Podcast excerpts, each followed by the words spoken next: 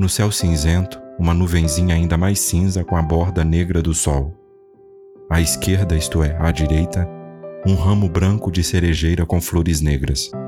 No seu rosto escuro, sombras claras.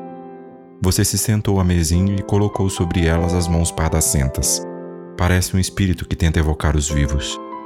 Visto que ainda me incluo entre eles, deveria lhe aparecer e sussurrar: Boa noite, isto é, bom dia, adeus, ou seja, olá. E não regatear perguntas a nenhuma resposta, desde que digam respeito à vida, isto é, à tempestade antes da calmaria. Visuava Chimboska.